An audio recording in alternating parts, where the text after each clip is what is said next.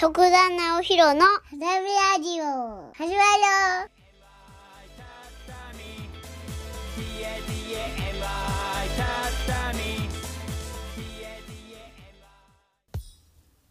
はい、畳職人の徳田です。今日も始まりました、畳ラジオ。畳屋ラッパー徳田直弘の畳ラジオ。畳職人が思うこと、始まりました。はい。最初のオープニングは、甥っ子たちに撮ってもらいました。一人は1年ぐらい、1年半ぐらいもう前かな。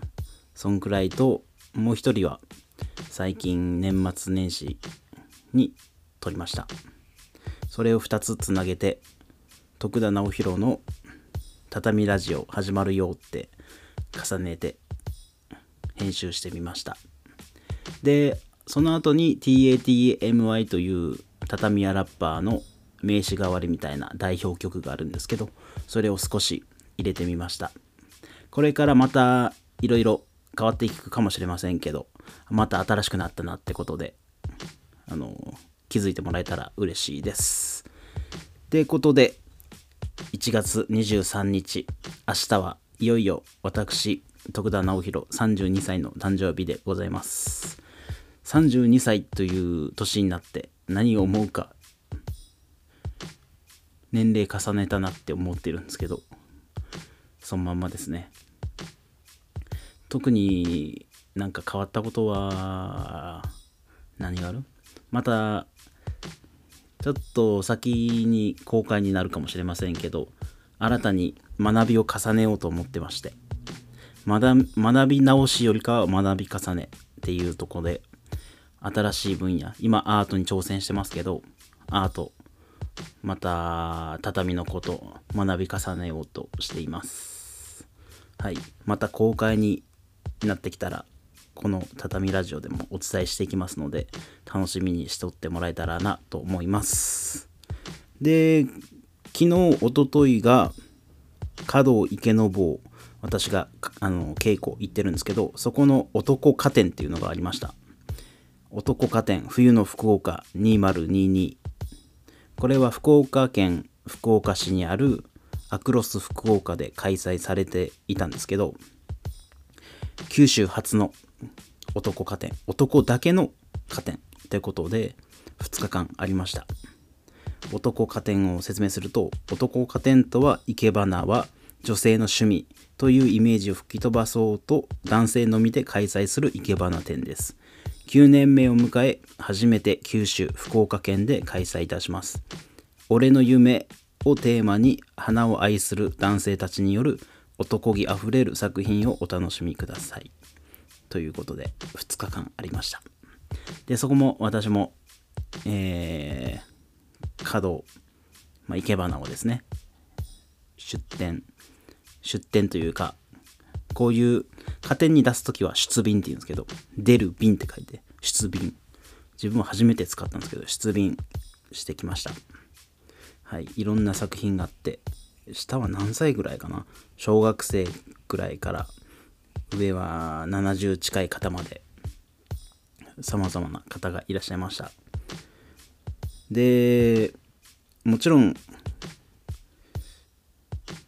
お花の素晴らしさとかそれぞれの表現個性豊かなところもあって自分も勉強になったところはたくさんあるんですけど一番はやっぱ交流会が楽しかったですね。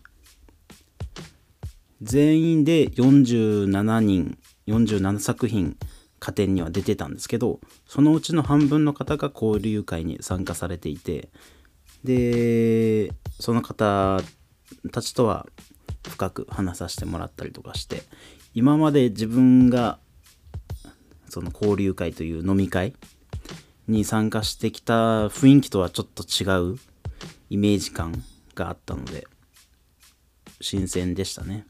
どういう感じかっていうとまず共通言語がお花。お花です。花のことを話したりとかそのお花の今回出した作品についてどう思ってやったとかで華道をなんで習い始めたのかとかそういうお話を聞けたのがとても新鮮でした。普段そのお花を共通言語にして喋るっていうことがなかなかないのでとても新鮮でしたね。で週に1回稽古には行ってるんですけどそれは女性の先生にに教わってますしでそこに習いに来てる、えっと、生徒さんも女性の方だけですよね。私が通ってるところは。なので男性と男性のなんかな池の坊っていう流派でお花を共通言語にして喋るっていうのがなかなか機会にはなかったので新鮮でした。楽しかった。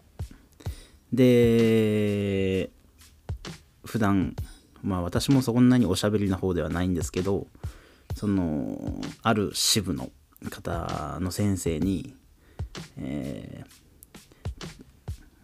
徳田君一緒にこの人と行ってくれんねって言われたので一緒にあの行ったというかちょっとそれはちょっとスケジュールが合わず自分が先に会場に着いてしまうっていうちょっと失礼なことはしてしまったんですけどその方と一緒に行ったんですよね。一緒に行ってはないけど一緒に行こうとしてたんです。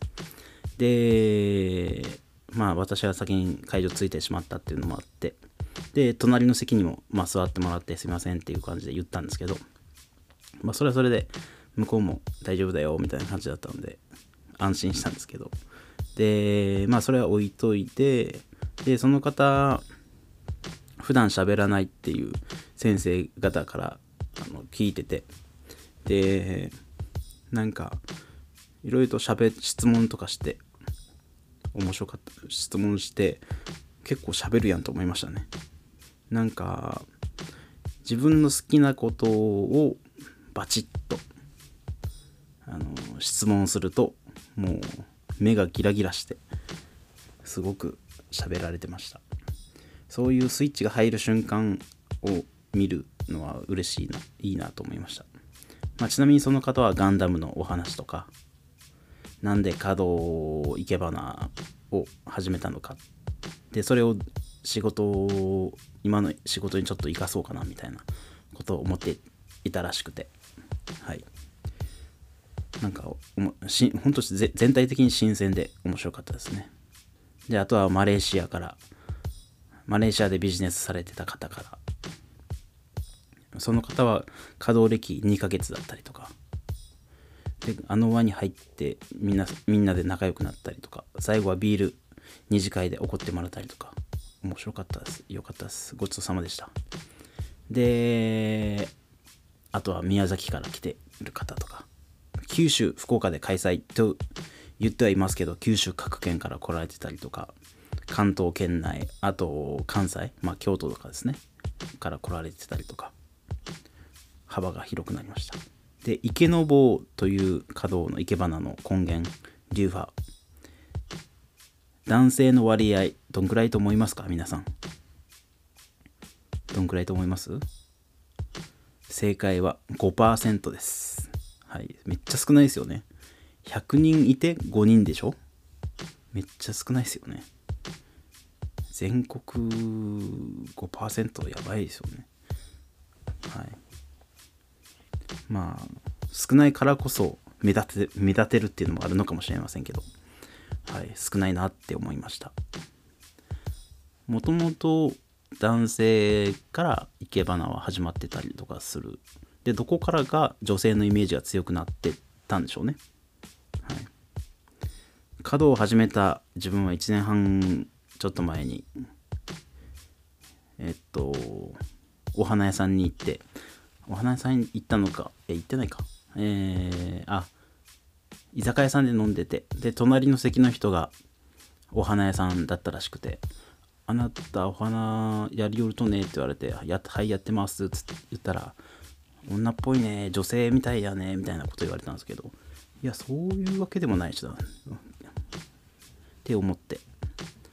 お花屋さんなのに心が狭いなって思い思いました。はい。もっとなんかお花なんでしょうね。なんか狭いなと思ったのでそのお花屋さんには行かないなっていうのは直感的に思ったんですけど。お花生コール女性っていうイメージが強いみたいで。はい。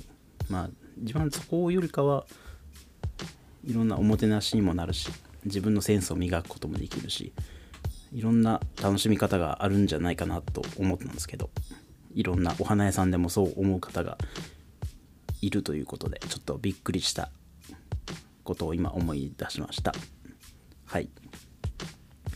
で交流会楽しくてでまた福岡にいる友達といっぱい飲んだんですけど、えー、気づいたら朝になっておりまして久しぶりにあんだけ飲んだ日は久しぶりでしたね。